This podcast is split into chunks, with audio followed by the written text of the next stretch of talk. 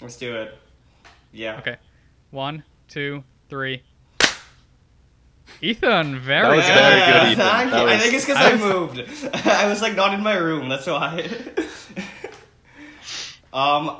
So I was talking about the pod this week at work and the clap. So I guess we like played the intro to the latest episode of the clapism. The clap is a big fan favorite. I think we should keep the clap going in the... Yeah, let's keep the clap in.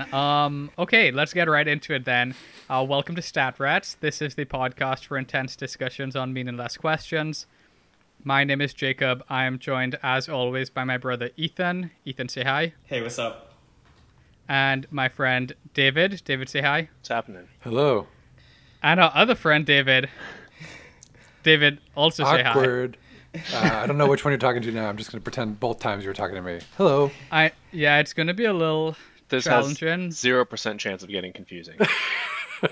But hopefully, everyone can, the 10 people that listen to this will be able to figure it out. So David, the new David is... Yeah, call me Dave. I think that may help tiny, tiny bit.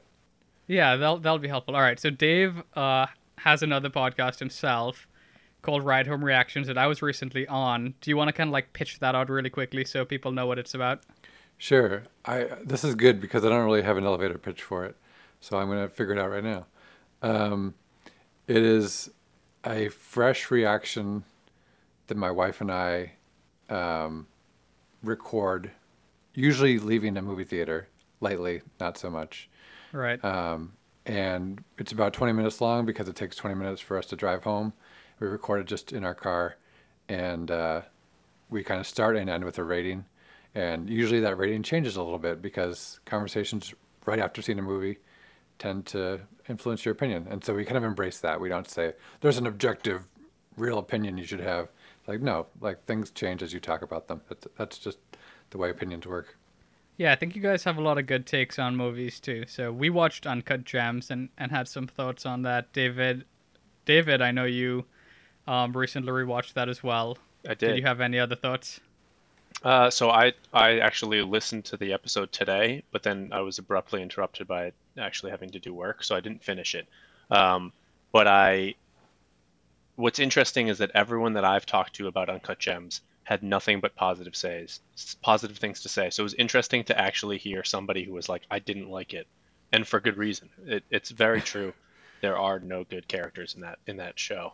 And I love the movie. I'm also a diehard Celtics fan who loved Kevin Garnett growing up. He's like an idol. So for me, that movie is as high as you can get as far as cast and sports gambling. It's all right there for me. But I did find that it was an interesting movie in the sense that there was no real heroes. Yeah, it's a tough dance. I consider that a sign of an excellently crafted movie when you don't even have a character that's likable, yet the movie still, rules. I don't know. That's just my short explanation for why that movie still is good. I think it's hard to pull it off. I think the easy way is to make someone that you just like, oh, I relate to that character. Right. Well, everyone should check it out. We can talk a little bit more about it at the end of the pod as well here. But do we want to just dive right in to this week's numbers? Let's go. Let's do it. I spent a little while. Well, I mean, I guess I technically only spent a short amount of time figuring it out, but I spent a while thinking about what types of numbers I wanted to get, because Dave, your podcast is all obviously kind of movie based. Do I go there?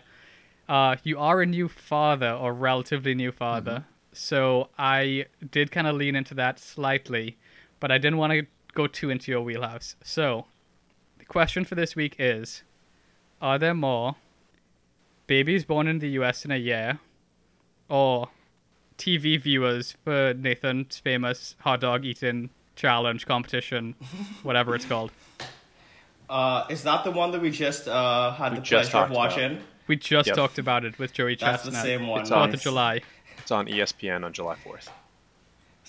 So I don't know what you guys are talking about. I understand what babies are. The second cover matchup. I have no idea what that means. David, I feel like you have more of a grip on this. Do you want to explain what it is? Sure. So there's a sport called competitive eating, which is exactly what it sounds like. And the most, I guess, the Super Bowl of that sport is on July 4th every single year. Nathan's, the hot dog company, sponsors the Nathan's hot dog eating competition. It's on Coney Island. On Coney Island, usually. I don't know if it was this year. I don't know. This past year, Joey Chestnut set the record for most hot dogs eaten in 10 minutes at 75. It's broadcast on ESPN. It's like the major, I guess, sporting event of the day. I think on July 4th, there's like a lack of a lot of other sports usually. So it's really like the major sporting event of that day. And what's more American than competitive eating, I guess, on July 4th, right? I have definitely gone down some YouTube rabbit holes with competitive eaters, and it's fascinating. I love it, but I had no idea about the ESPN side of it. Yeah. So, how many viewers? Do you think there were more viewers than babies born? What year do you use this number based on? I'm gonna go off their highest viewership. Their highest viewership. Okay.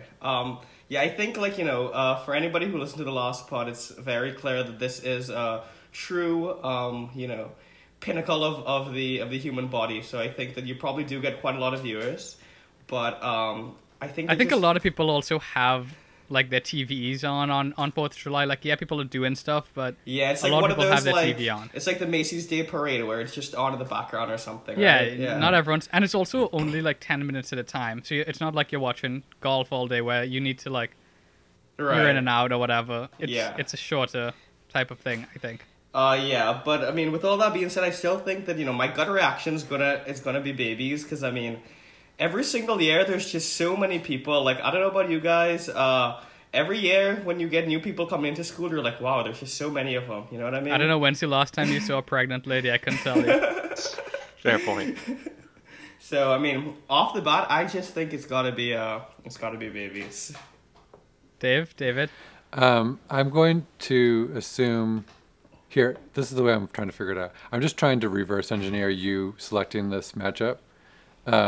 So you were probably trying to think about what's a kind of ridiculous number. Or you found one stat and then tried to find another stat that was close to it.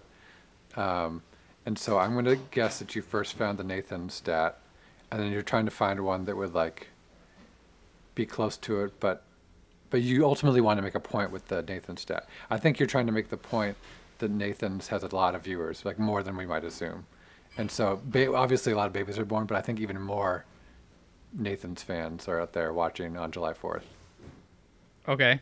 That's an interesting approach. I think in 31 episodes of Stat Rats, we've never tried to psychologically analyze how he's. It's all I've got. I would say I'm biased because in my circles, we talked about it on Saturday. We were like, all right, tomorrow we're going to wake up, we'll make breakfast, and then the hot dog contest is on like noon, we'll turn it on, and everyone gathered around the TV to watch it. So to us, it was a big event. So I'm biased towards the hot dog competition. But I do recognize that there are a lot of babies born. So I'm going to say hot dogs because I'm more passionate about hot dogs than babies. Controversial statements. Let's go back around now. So, David, how many babies and how many hot dog fans? See, that's tough. I'll say just because, I mean, I don't actually have a great metric for this, but I'll say... Yeah, I had no clue about how many babies. It was really a shot in the dark for me looking it up. I'll say 3 million. I don't know if that's babies based on the US. Yeah, in the US. What do we do? Are we guessing worldwide? It's US, yeah. US. Yeah, okay. In the US, I'll say 3 million babies because that's 1/100th of the population. Yeah, it's like 1%. So that feels almost right. It's probably higher than that. So I'll say 5 million viewers for the hot dog contest. 5 okay. Viewers. Which seems low. Well, so you think it's hot dog by a lot. This is in one year, yeah. So yeah, David, you think it's hot dogs by a lot? Yes. Okay. Yeah, so I guess I'm the only one that said babies. I think that babies is around... I don't know. I don't know how these numbers work, but I think the fertility rate of countries is like how many babies born divided by the population. And I think it's closer to like 5%. So that would mean like 15 million babies born a year. Okay. So that's my guess, like 15 million babies. And I mean, as much as I'm pumped for David and his household, I don't think it's that many people watching. I think it's like sub a million people watching the hot dog contest. I'm gonna go like 950,000 people, or let's call it a million people watching the hot dog. Okay. And like 15 million people. Yeah, let's call it a million. Yeah. Keep things simple. You know, I don't like to say too many numbers. Yeah, I mean, we know our math skills are not the top of the table, so. Yeah. Here at Stat Rats, we don't like to say lots of numbers. No, we round a lot. We do a lot of rounding. We are not a math podcast. And Dave, what are your guesses on numbers? It's appropriate that I go last because I was going to kind of split down the middle there. I would say, well, I guess it's not really a middle because there's a really low baby number there and a high Nathan's number. I'm going to say for the babies, 10 million. And for the ESPN viewers of Nathan's, 10.5 million. Okay, so you think they're close? Yeah. Okay, ready for the answers here? Yeah. Ethan, you are correct. Woo! All right. Y'all were all pretty high on the numbers here. So if you want to like look at how I did it psychologically, I was really just trying to find numbers around movies. Then I was like, maybe I'll look at something with babies. And then I just stumbled on that. I'm like, what's an appropriate number? So that's often what I do. And I just ended up kind of Googling around. And because we were talking about Nathan's hot dog eating contest, it came back up. So the number is, for the number of babies, someone was right on the nose. I'm pulling up the CDC. It's like we'll call it 3.8 million babies. Yeah. So David, you're correct. No babies. For the hot dog eating contest, on Nathan's, like the website, it says just under 2 million people. But when I looked at the Wikipedia page for it, I mean, they're really kind of stretching the truth. They had sub a million this year, but their highest year was 2011, and they had 1.9, like 5. So they were just under 2 million. But that's when they peaked. They've gone up and down a little bit since then, but solidly like between 1 million and 1.4, 1.5. So, wow. Yeah. 2011. What was going on in 2011 with 2 million people watching? I mean, I don't know, because 2 years or 3 years after that, it was on a tape delay. The 2 years after that, it was on ESPN News. I'm just speculating, but from what I remember, the guy who won, Joey Chestnuts, he ran away with the competition the last couple of years, and 2011 was, I think, the peak of the competition between him and Kobayashi. And then after that, Kobayashi had his jaw surgery, which was the demise of his career, and since then it hasn't been close. This is like American figure skating. This is dramatic. Yeah. For the last 6 years, it's only been Joey Chestnut. Oh, no. Joey Chestnut lost in 2015 to Matt Stonie. Yeah. I don't know. I don't know enough about this world, and this is enough. Like, I don't need to learn any more than this, I think. I mean, I don't understand how you get like even your foot in the door in like a competition like this. You know, it's like, yeah, something that you learn that you're like really good at? You know, some sports is like, you know, my mom and dad played. It's like my mom and dad ate a lot of hot dogs, so you know, naturally gravitated towards it. I think it starts. You go to like a state fair, and it's like a pumpkin pie eating competition, and then you know you really run away with the competition there. Is there like, are there like scouts out there looking for like their next recruits? That makes me wonder how many undiscovered people, like how many people just never had the opportunity to go to the state fair. Right. And a loyal listener of the pod, Tom, who's from Indiana, talks about at the Indiana State Fair, they have fried butter, like deep fried butter. And I think it's the wildest thing because I don't really understand what that means. Is it like that spread on stuff after it's fried, or is it just eaten? Like, no, I think it's just a chunk of butter thrown and you eat it. Fryer, yeah. Oh, you have to be frozen when it goes in, otherwise it would just melt. Yeah, I guess. Has to be. That's how they do fried like ice cream and stuff, right? Yeah, it's got to be. I didn't know state fairs were like such a big thing. Like, I mean, when I was in Texas, there were like some fairs and stuff, but like they're pretty big deals. Obviously, you know, that's where the next Nathan's champion is lurking. Yeah, the baby born this year, he's going to grow up to be the next Joey Chestnut.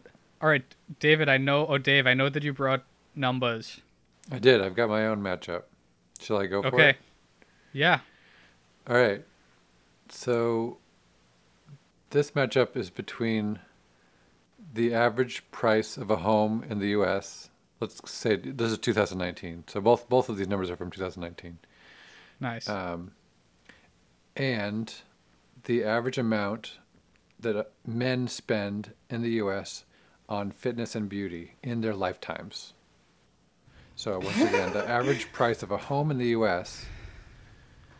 versus the average amount men in the U.S. spend on fitness and beauty in their lifetimes. Interesting. Okay. This is a really good question. Yeah. This is very psychologically revealing about men's beauty tendencies.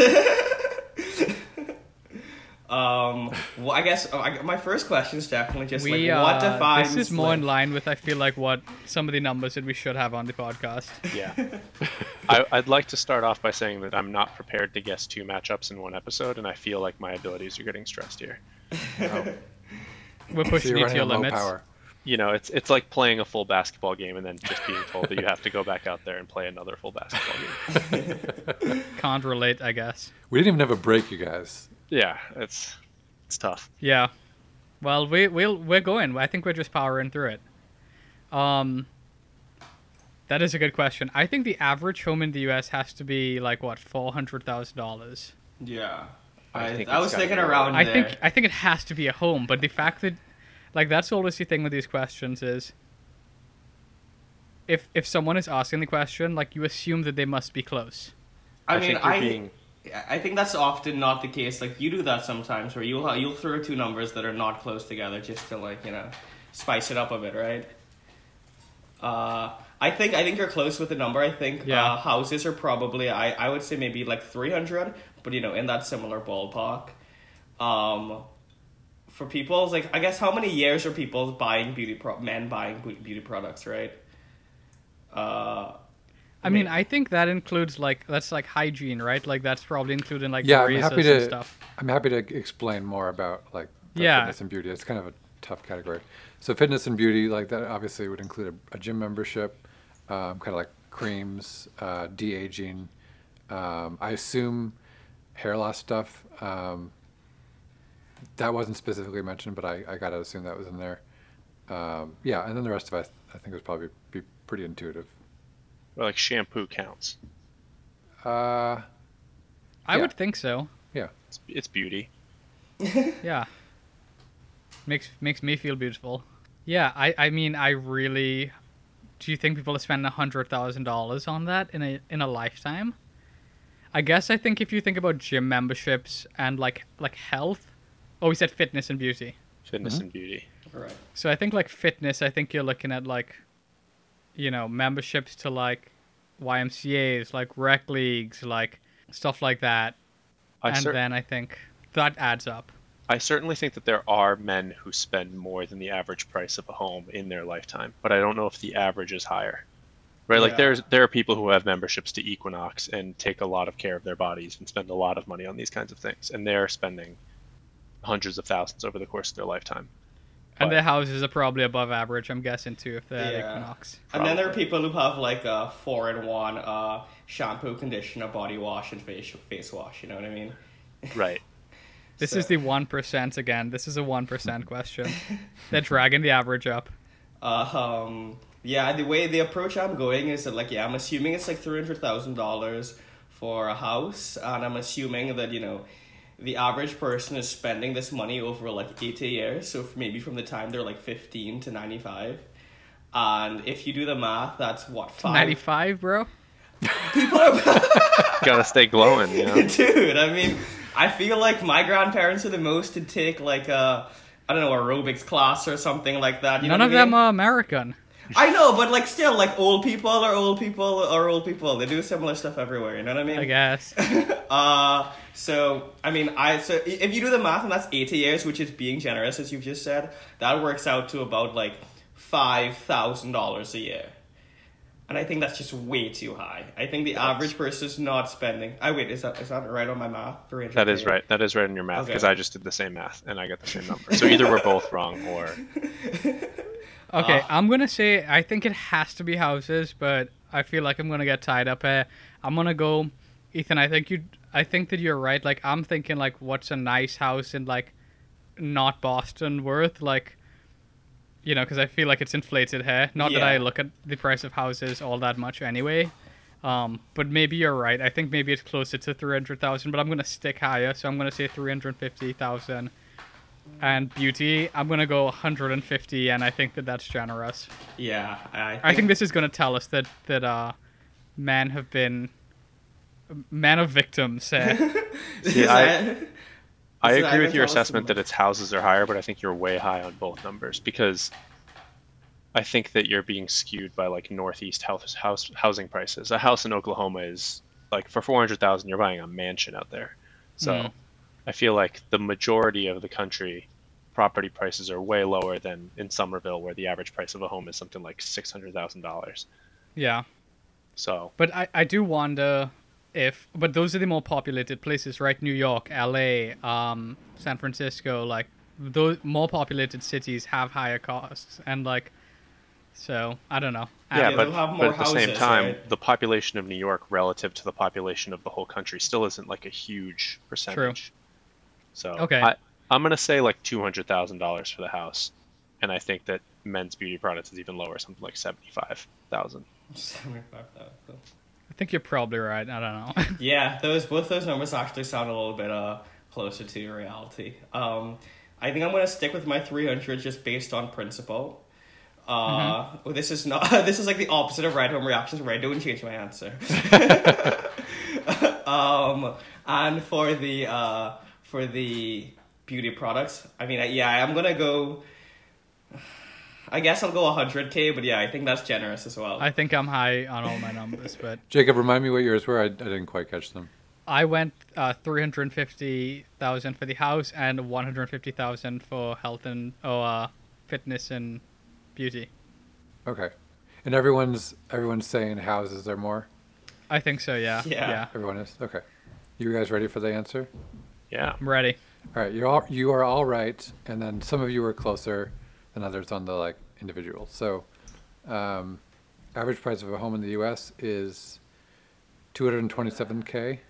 Nice. Oh, nice. On top of it today. Yeah, really close.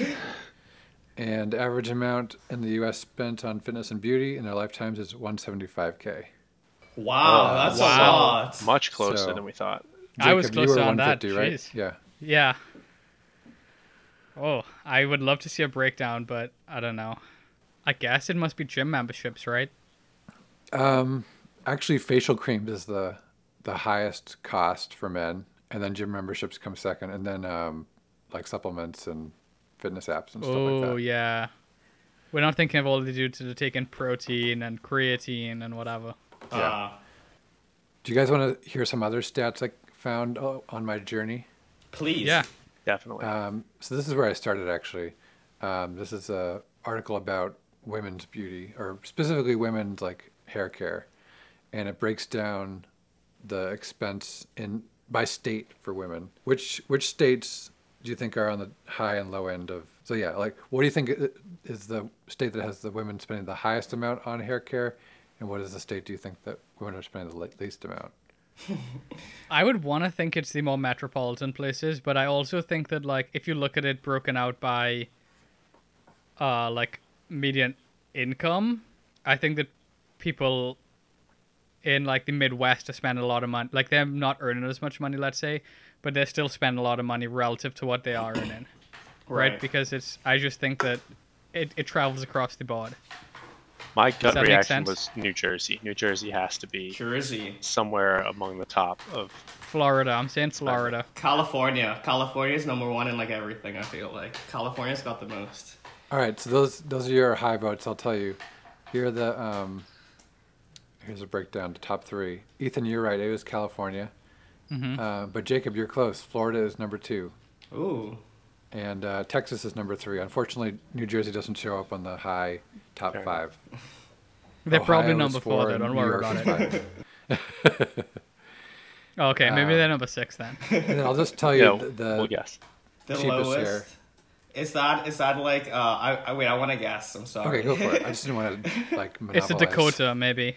I think it's got to be like somewhere in the Bible Belt. I think it's like Louisiana or Arkansas. Really I'm gonna go Arkansas.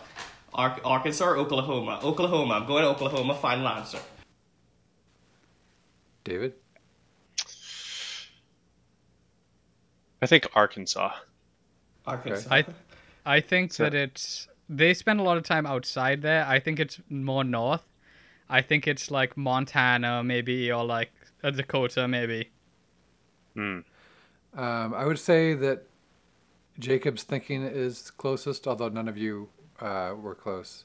So here's the top or the lowest 5.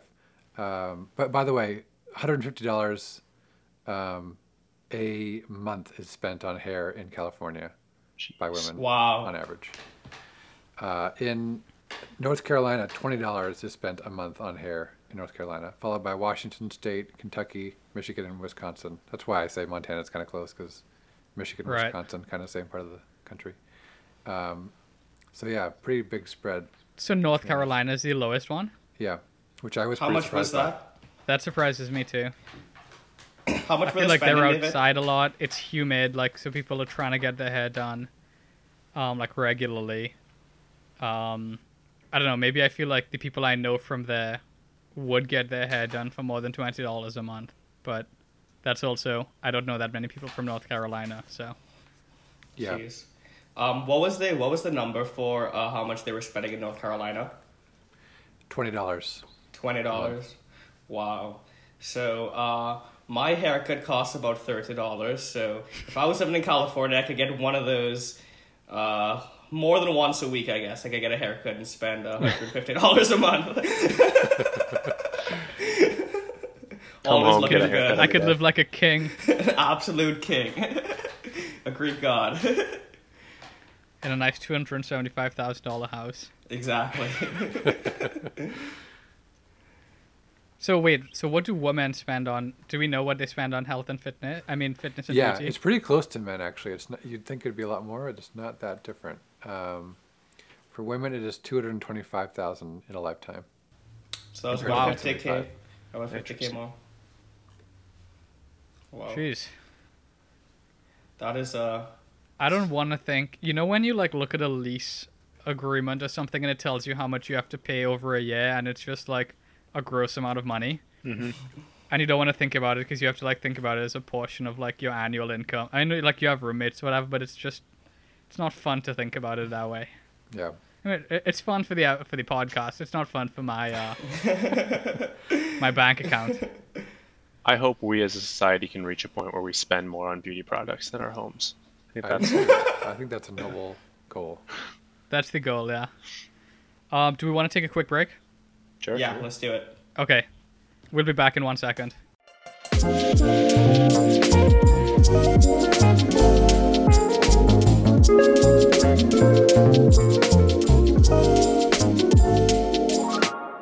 And we're back. Ethan, you have numbers. Oh, you have an in and out for us.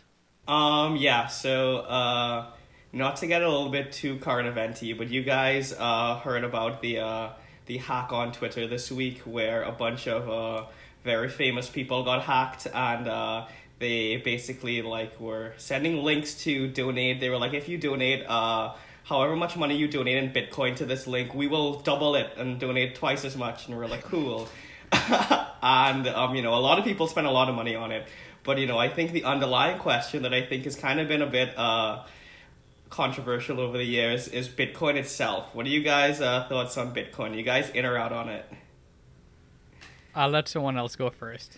So I am out because I am very skeptical of any get rich scheme that I've heard of. My theory is that if I've heard of it, it's already too late, and whoever's cashed on it has already cashed in, and I'm just going to be the sheep that falls by the wayside. But you're like a software technology guy. I feel like don't you like isn't blockchain going to change the world or whatever? Well, so like I heard about Bitcoin like years and years ago where like some kid in one of my like computer science classes was like sitting there on his laptop like digging for coins. And I was like, what is this? And I'm like, yeah, I don't know. And then it blew up, and maybe if I'd gotten into that computer science class all those years ago, I'd be Bitcoin rich right now. But yeah. Geez, you're out. That's your perspective on the profitability of investing in Bitcoin. But what about its existence as a currency, like an alternative to cash? I have ideas on that because I'm out, because I can't wrap my head around it. I don't get it. Like, I tried to get it. I own like 0.001 Bitcoin or something, but like, do I understand it? Do I understand what the blockchain means? Yeah, I could sit down and watch a half an hour video and I'll understand it for the next day, and then I'll forget it, 48 hours after.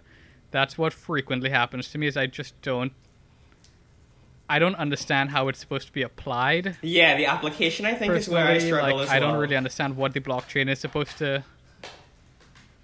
Yeah, like, I think what people are trying to do with it, but I think also, like, when the craze was going on and Ethan was very into crypto... I was. Right before it hit to $20,000 for a Bitcoin, I must have bought in, like, $50 in Bitcoin, like... when it was like 17 or 8, like, oh gosh, pretty close to the peak. I bought Ethereum before that, so I still own it. Like, I'm definitely running at a loss. Yeah. So I'm out on it because I don't understand it. I don't understand how it's supposed to change the world. People keep saying that, and I haven't seen anything out of it. But, I mean, I know it's been not that long, but. Yeah, when I was back in the Bitcoin craze, that was, I guess, senior year of college for me. That was back when, so I bought Bitcoin, like, Jacob Israel and, like, Lindsay and stuff, they were, like, big into Bitcoin, like, before it even was, like, blowing up here. And I bought in at, like, 6,000. I was like, I'm going to sell when it hits 20. Bitcoin never hit 20. It reached, like, 19-something and then crashed. It went 19-something. Yeah, and then I ended up selling at, like, 8, and I made, like, some money, but it was like, dude, I should have just sold, like, way, way sooner.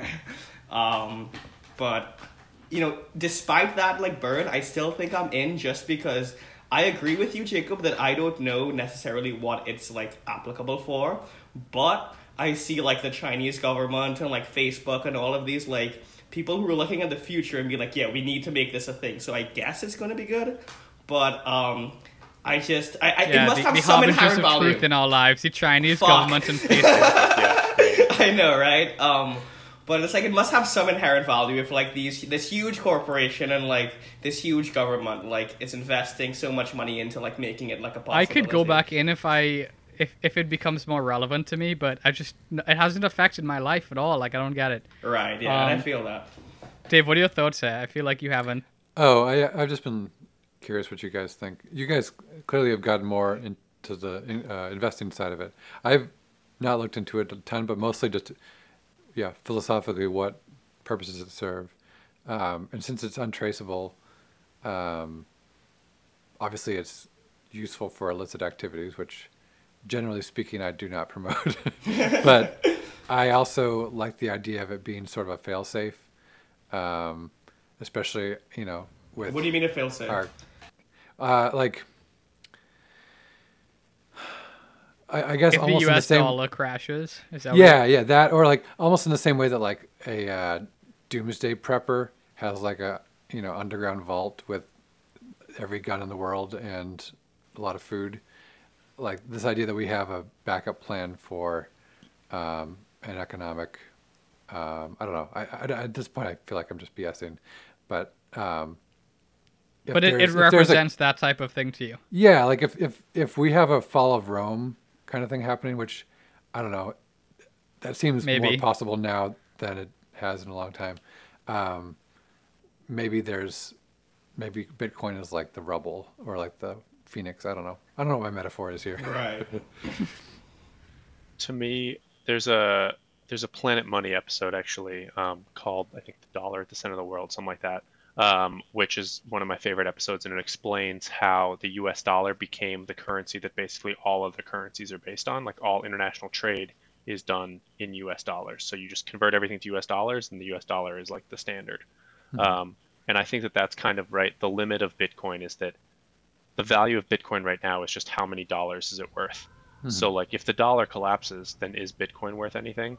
Because it's just based on. Yeah, that's dollar. What I was thinking is maybe if you're in like Trinidad or Turkey or another country that has a somewhat volatile currency, right? Like then it makes sense to be invested in Bitcoin. Yeah. But if you're in the US, like, and you're like, that's what you're going to default to. Like you're being paid in US, like US dollars. It doesn't necessarily make sense right. to be invested in that because it's the same thing. Like in a lot of ways, it's not the same thing, but they're too tied together. I don't know. I also don't really know what I'm talking about. I'm just guessing. I don't think any of us do. Yeah, I mean, that's, we're definitely all unqualified. That's what this is about. Yeah. Unqualified discussion on meaningless questions. Exactly. Dave, we've been talking a little bit about your TikToks as well, and the speaking of which, saga. I just got a IG message from a brand that I actually like that wants to partner with me on TikTok. Nice. Basically, they just want to send me stuff. They're not looking to pay me, but the fact that it's a brand I like makes me excited. It's Lovevery, which is a baby company. Like they have it's like a box. Subscription box service. For different developmental stages of your child, they'll send you a box, and we got it gifted by a friend, and it was awesome. Like more than any other toys that we had, my son went after the Lovevery box. So that's just something that just happened like an hour ago that I'm pumped about. Nice. That's awesome. Yeah, I mean, we've been trying to sell out for sponsorships since this podcast started. Yeah, no one's taking us up on it. I'm a little pissed about it. I didn't realize it was this hard to sell out to corporate America. Jeez, I thought it was easier. Yeah, maybe we should like play hard to get or something, because like we're just out here. Oh, Miracle Whip or any whip, we don't need you. Yeah. We didn't need you. Yeah, I don't want to hear anything from HelloFresh or Stamps.com. Oh, any of them. Blue Apron. Purple Carrot. Audible, any of them. Audible. Yeah, there's too many. But of Helix, there's so many mattress companies because they realized that you can make them for cheap. Right. I think if we got sponsorship by SimpliSafe, I wouldn't sell out though, just because I do kind of fuck with SimpliSafe. They make home security easy, guys. You know what I mean? I don't have anything that's worth protecting in here. Pretty much. I'm like looking around the room. I'm like, I guess my laptop, my phone. I don't know. Got two guard rabbits. They'll nibble your feet off. And I have a couple of roommates that are just, they're pent up right now. So any way they can get out their energy. If someone tries to break in, we don't need SimpliSafe. But Dave, how's been your experience on TikTok? Did you just start posting a little bit and you kind of popped off on it, or? Yeah, initially I was just posting stuff from my camera roll that I had previously posted to Facebook that people liked. So just kind of like family home video stuff. And I was surprised that people, even though they don't know me, thought that stuff was funny. And so I realized that I could start making stuff specifically for TikTok, and that started doing even better. But I think what I like about it is, unlike YouTube or Instagram, where there's so many different ways that people could find your account, and you can't really imagine what that experience of finding your account and seeing who you are is. TikTok is almost always the exact same. You're scrolling, and then the video appears. And so the only scenario you have to imagine as a creator is, what would I continue to watch after the first, 3 seconds? Like, what would I have? And I've heard that that's the most. I've heard that's the most important thing for the algorithm as well, is watch time. And if you rewatch a video, then right. Because when I think about the ones that I skip, it's not just because I see that they have low numbers, but because I'm like, there is nothing for me in these first 3 seconds that makes me intrigued. So I just enjoy that side of it, of just like trying to design the experience for the person who's scrolling. And I enjoy when I see someone who's kind of like figured out a way to hack it. So like kind of a hacking of the algorithm is kind of fun to me too. I did a little bit of a dive on someone's account who does like, he does a lot of data analytics around the TikTok algorithm, and I was look he was live last night, and so you could just submit your username, and he would pull up like likes per video, and he I don't really understand all of it, but he had like logarithmic charts showing like this is what the average TikTok user gets, like this is what you're getting, like this is what I would work on if I were you. It's very interesting stuff. Did he do that for you? He did, yeah. Oh, cool. He didn't give me too much stuff, but I think like a lot of what I got was like limit tags to like between like 2 to 4, target them well. Very heavily, and like make the content that like really curate the type of things you're posting, so that it matches up and people are able to find it, because I don't think people are searching the hashtags, but if I like a video, you know, that it's hashtag Boston, then I'm going to get served a video that's hashtag Boston. Yeah. I think what you're saying, David, is so interesting about, you know, you choosing what you're posting based on, you know, how the medium is set up. I keep seeing some of these things on TikTok talking about like, the message, the medium is the message, you know, talking about how like these different algorithms and like these different platforms, how, you know, these changes that we see, like, you know, the difference between clicking on a video for YouTube is a very different like user experience than obviously watching something on TV or having something just served to you on TikTok. And it's about how like, you know, when people talk about how the effects of television like changed people's like understanding of media, it's not necessarily what's shown on TV, but like the format it's being shown in is much more interesting, like the serialization of television. And, you know, it's just talking about how TikTok is so new and different because of how it's like set up is very like different. You don't have to follow people to like get their content, and like David said, it like I never thought about it, but no, when you said it just now, it made a lot of sense. When you're like, you know, your expectations as a creator going in are much more limited, which makes your life a little bit easier. You know what I mean? Yeah.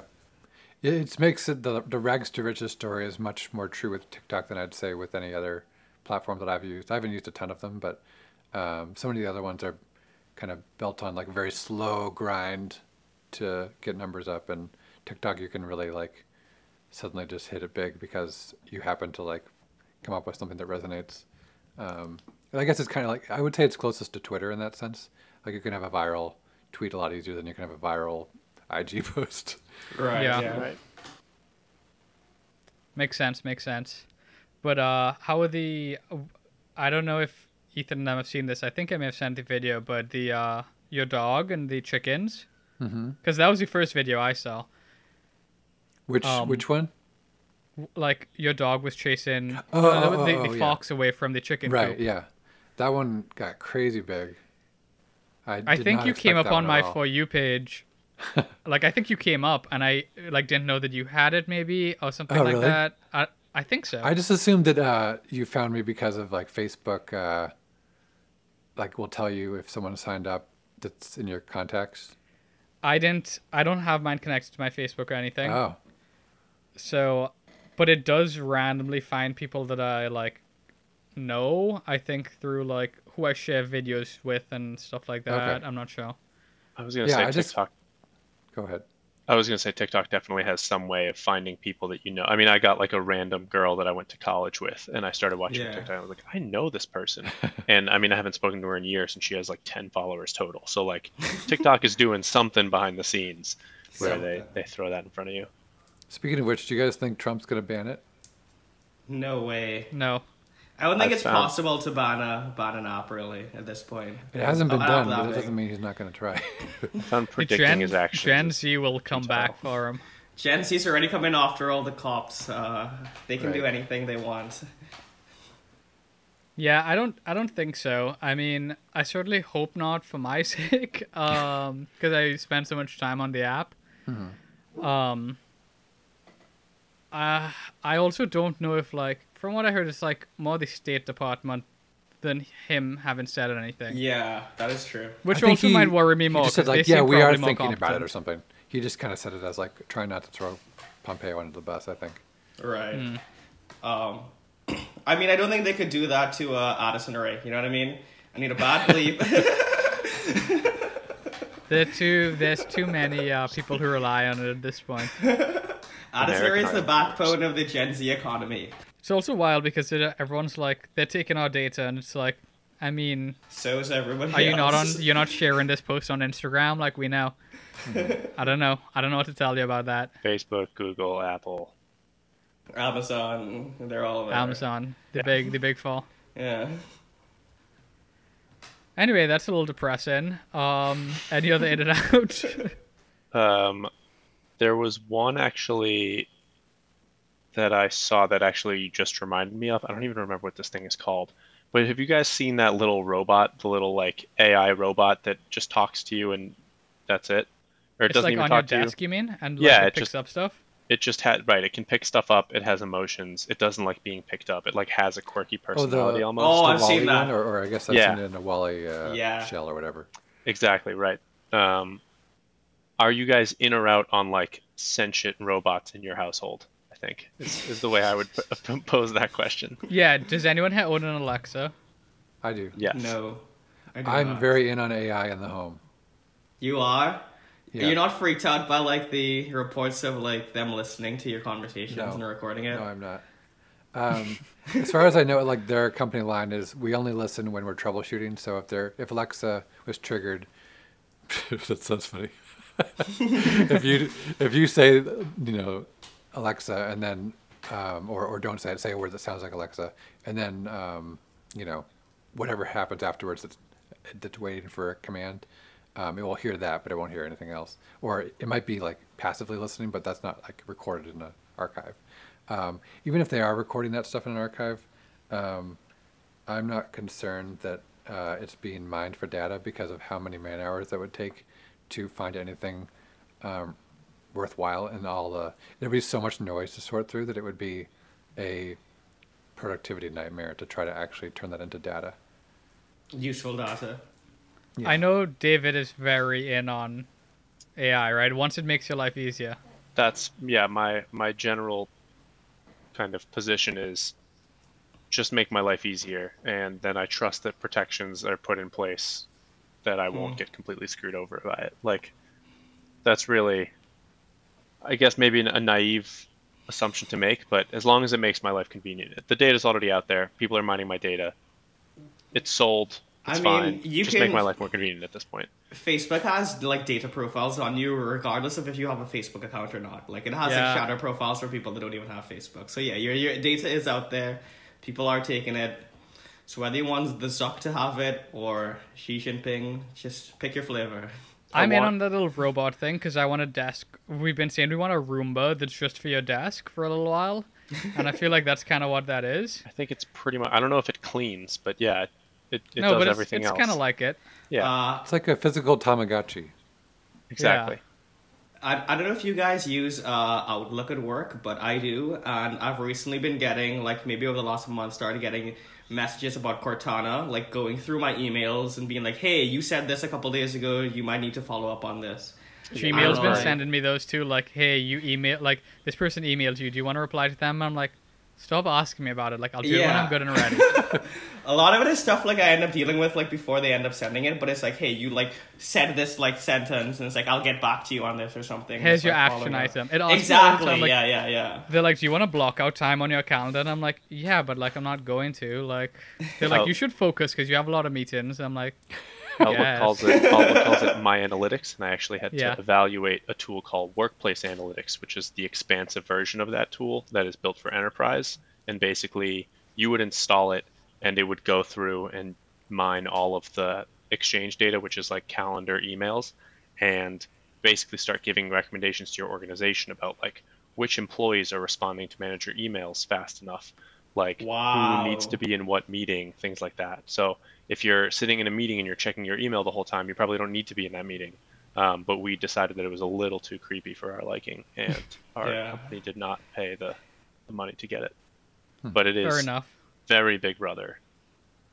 I mean, that's where it's heading. Like, especially with like this COVID stuff. Like, I think. Well, I don't know. I thought that there was going to be a move to like have like a immunization passport, like who knows what's going to happen now with like this vaccine and stuff, but that kind of like healthcare information is going to be much more important to companies, and I could see like that as well as like productivity tracking data can just like, kind of converge together. Yeah, exactly, and kind of converge together to be like, you know, much more the company, your company, whatever you work with, could just have so much more information about you and like how you spend your time. You know There's this Stuff You Should Know podcast episode about, it's called like, is your employer spying on you? I listened to it before I was even in the workforce, and the answers I think was like, yeah, probably. No, they are.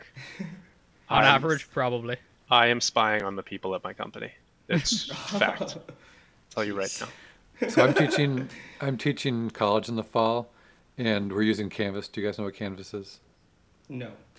Or Blackboard? You know what Blackboard is? Yeah, yes, it's like the learning management software. Yeah, so system. Canvas is sort of a more advanced version of Blackboard, from what I understand. And maybe Blackboard does this too, but in Canvas, the educator can... see if say you make a video as your like assignment that you want your students to watch, you can see if the student finished the video, or you can see like basically any tasks that you assign, you can see how much of the task the student completed. And that actually creeped me out that I could like spy on them. I feel like I have to give them some sort of like informed consent on like, I will be spying on you, or like I might, but I'm going to try not to. I think it's weird. I don't know. Just like kind of like assuming that they know that's happening. I'm like, I don't feel right about that. But do you guys think that that's like, of course they know that I'm spying on them? Or do you agree that it's creepy? No. I know that it's happening to me on Blackboard classes that I take. Like I know that if there's a video there that they can see if I actually watched it. Okay. Well, this isn't good for me in Australia. When I was there and I would just not go to class and watch the lectures online and watch them at 2x speed. Yeah. I'm like, I'll get the information I need. There's a C+. No, I did all right. There was one class I probably should have gone to class a bit more, but it was fine. I made it through. Hey, I got the degree. Yeah. It's not a big deal now. I think having graduated in 2007, the landscape of education has changed so much that I'm just like, that's where I definitely feel outpaced with my age. It's like, wow, like students are so much, they're used to so much a different experience than I had. Like Blackboard was barely beginning to be used when I graduated, and I had no idea how it worked. Do you mind revealing your age? How old are you? I will reveal my age at 3 million subs. No, I'm 36 years old. I just turned 36. Okay, yeah. That's crazy. Like, yeah, I know we talked about this a little bit, like the... Were you on? You were on Facebook when I was just in college. I was. That was awesome. Different the world.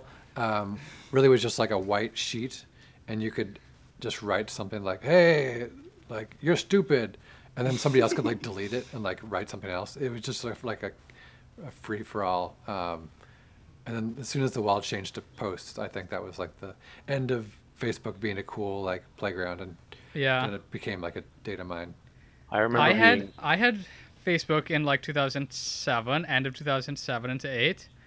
And like that felt like the Wild West of Facebook because everyone used a million different like apps. You could just connect all these different apps to it. Like, and bring back Superwall. Like, I remember, right. You know, the graffiti wall. Graffiti I used to send walls. Bumper stickers. Like, weird stuff like that just like would pop up for a while.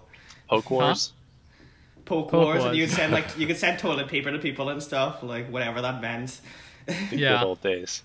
Sell that thing. And then, it's interesting how those things develop. Hopefully TikTok stays, you know, nice and safe as it is. I say I'm pushing my phone away from behind the desk, like I don't want to think about it. All right. So Dave, do you want to talk a little bit about the podcast a little bit more? Like, are you trying to do a little bit more episodes in quarantine now, or I feel like you're the one coaxing me the most to do it. Like whenever we talk, you're just like, hey, you got to do a new episode. I'm like, okay. So I probably will want to do one after this episode, but I think being a dad, the podcasting thing has just been hard to prioritize, right? Even though I have a lot more free time. Of us are dads, and it's hard for us to prioritize. So. We only do one once every 2 weeks. Yeah. Yeah. I think the main reason is because when Jill and I watch something, we're rarely looking for something that's going to be like stimulating to our like intellect, and more just like, Floor is Lava, awesome. Let's put that on. Like, right. Something easy. Netflix is saving my life. Like, you know, with a parent brain, you don't have the ability to process media quite as effectively. You're trying to unplug more than you're trying to plug in. Exactly. Yeah. Do you have anything? Do you know if you have your next movie lined up, or like, how do you pick movies really? These days, I don't really have a way of, like, I don't have an answer for that. It's mostly just like Jacob saying, I've been missing Ride Home Reactions. Okay, what's on Netflix right now? Oh, Jacob, do you have any ideas? But before that, I was like, Uncut Gems, let's go. Yeah. Before that, though, you know, before quarantine, it's just kind of like we are seeing trailers for movies at the movies we're seeing for the podcast, and so that just informs future decisions. I also try and make sure that it's not like a on Rotten Tomatoes that it's not terrible, because I don't want to spend the money on it. Right, yeah. It's gonna suck. So even though that's guys... probably fun, like in some podcasts make their bread and butter off of that, like how did this get made? Yeah. But I'd rather spend my money and time watching movies that are likely to entertain me. I'm not sure if we've gotten into it on this podcast, but I have strong opinions on Rotten Tomatoes. Oh, I'd like to hear that. I think Rotten Tomatoes is the worst rating site. Just the way they do it, or what about it? Yeah, specifically the way they do it. I don't think it's a great way to... maybe it's a good way to measure what lots of people will like generally. So maybe for your purposes, it makes sense. But if I'm trying to determine, was this a good movie or not, the Rotten Tomatoes score means nothing to me, because if everyone rated it a 75, it's going to get an 100% on Rotten Tomatoes. And it was a C+. So that's really... I don't agree with that system of rating things, where it's like, oh, it was good, that means it was great. If everyone thought it was good, I think we have spoken about this. Yeah. I feel like I never looked at Rotten Tomatoes. Metacritic is definitely better if you're trying to get a real average score from critics. So yeah, if I've already watched a movie and I want to see what critics thought, like generally speaking, I look at Metacritic. But I like Rotten Tomatoes because it's just like, should I see this or shouldn't I see it? Like, there's the two options. Sure. And I kind of like the idea of not knowing specifically, like, is it a masterpiece or is it just like, you know, more good parts than bad, in terms of like setting my expectations up. I don't want to know exactly, because I tend to agree with critics for the most part. So I don't want that. If it makes sense to that be like a spoiler, right, like how good it is. Right. That it tells sense. If somebody tells you it's going to knock your socks off, that's a spoiler. Yeah, I think my major socks are already off. My major problem is when people are pitching a movie to me and they'll say something like, "Oh yeah, this movie's great. It was an 100% on Rotten Tomatoes," and I'm like, "No, get that out of here. That just means that people liked it. It doesn't mean that it was an 100%." Yeah, the 100% tend to be very not necessarily bland, but like feel good. Nothing controversial about it, and I think that a truly great movie will be controversial. It will have people who absolutely hate it.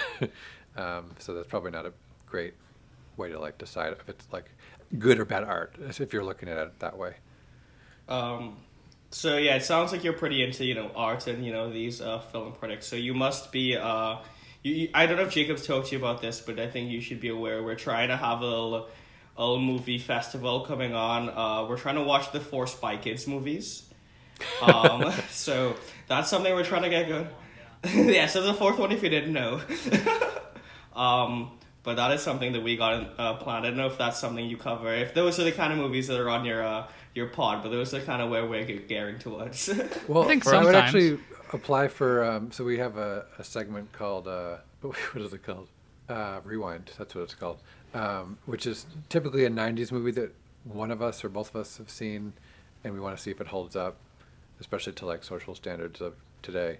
Spy Kids, I guess, is not 90s, it's probably early 2000s, right? Yeah, I think so. Yeah, but pre or post Matrix? I think post Matrix. That's how I judge it. That's funny. But yeah, I'm not sure when it came out. Good check. I think I may have seen Spy Kids. I definitely haven't seen Sharkboy and Lavagirl. Is that the second one? No, those are completely different things.